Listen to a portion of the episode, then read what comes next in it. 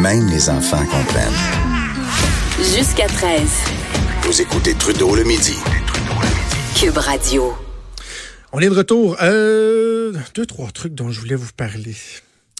On va parler de Grenby, tiens, pour commencer. Euh, en fait, toutes les, les, les, situations qui touchent nos enfants, on en parle de plus en plus. Il se passe des atrocités, c'est épouvantable. Ce matin, bon, il y a une jeune fille là, à Laval qui a été ligotée, une jeune fille de 8 ans. Les autorités qui étaient sur le, bord de déclencher une alerte en Bon, finalement, ils l'ont retrouvée.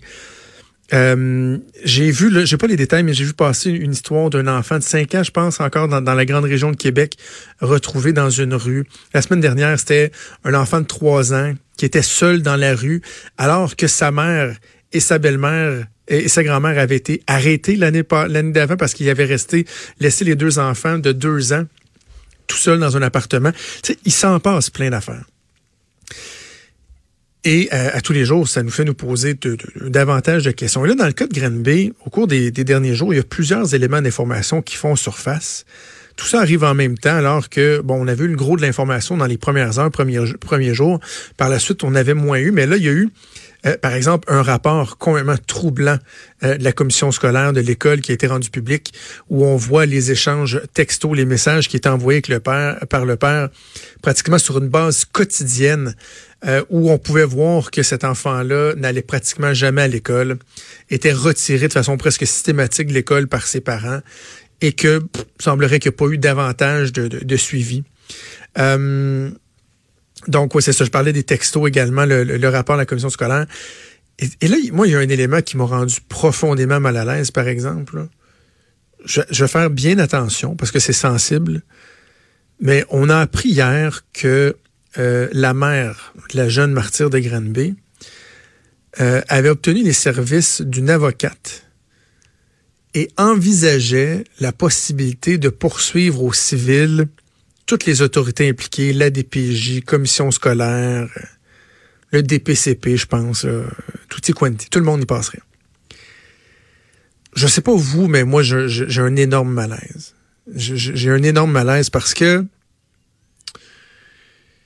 euh, ce qu'on a appris sur le, passé, sur l'attitude, sur la relation ou la non-relation que la mère de cette jeune fille-là avait avec sa fille, c'était vraiment pas réjouissant.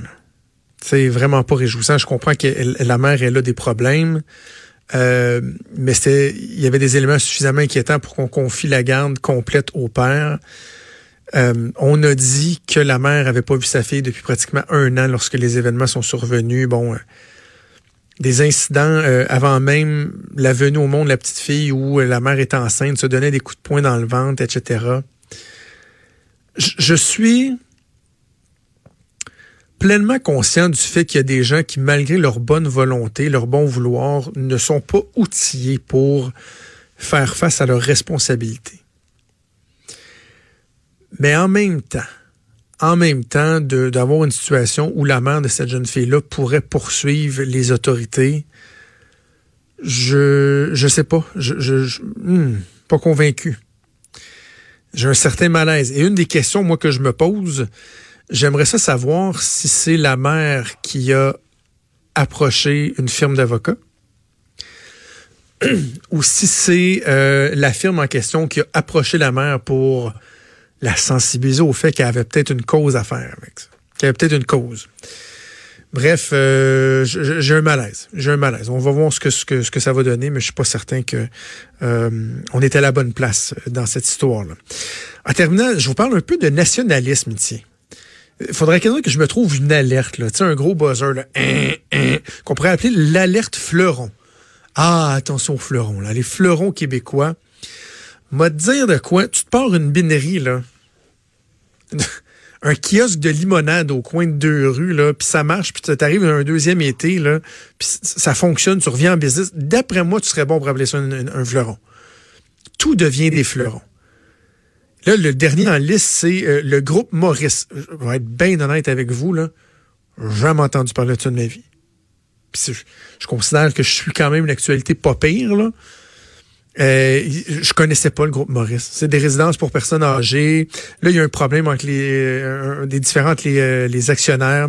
Finalement, il y a un deal qui est fait. Le propriétaire va demeurer au sein de l'entreprise, mais il y a quoi 80 ou 85% qui est à des intérêts étrangers.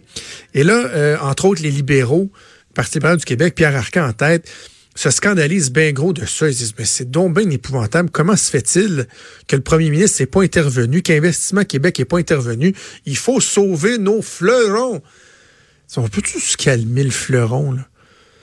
Moi, à la base, je ne suis pas un adepte de l'interventionnisme de l'État dans l'économie. Je considère que l'État, son rôle, c'est de mettre en place des conditions gagnantes, on va les appeler comme ça, comme dans le temps que le référendum, des conditions gagnantes favorables, propices à ce que des gens veulent venir ici investir, à ce qu'on soit une terre d'accueil intéressante, que le monde ait envie de faire de la business, que par exemple de décider de maintenir un siège social au Québec, ça tombe sous le sens. Parce que tu ne dois pas le cul, parce qu'il y a des conditions qui sont en place, etc. Ça, pour moi, c'est le rôle de l'État. Pas d'aller se mettre le nez partout, là. Là, les libéraux qui disent, bon, on aurait dû, la CAQ aurait dû intervenir pour le groupe Maurice. Un instant, là.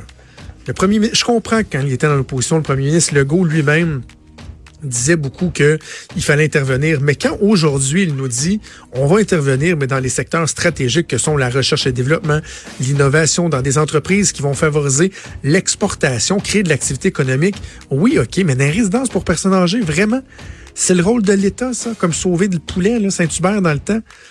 Sur un moment donné, nationaliste, c'est beau, mais à un moment donné aussi, faut pas, faut pas pousser trop fort. Bref, c'est la nouvelle marotte du Parti libéral qui a encore questionné le premier ministre Legault là-dessus ce matin. C'est déjà tout pour nous. Antoine Robitaille s'en vient avec la hausse sur la colline. Merci à Joanie, à Hugo et à Véronique. Je vous donne rendez-vous demain à midi. Bonne journée tout le monde.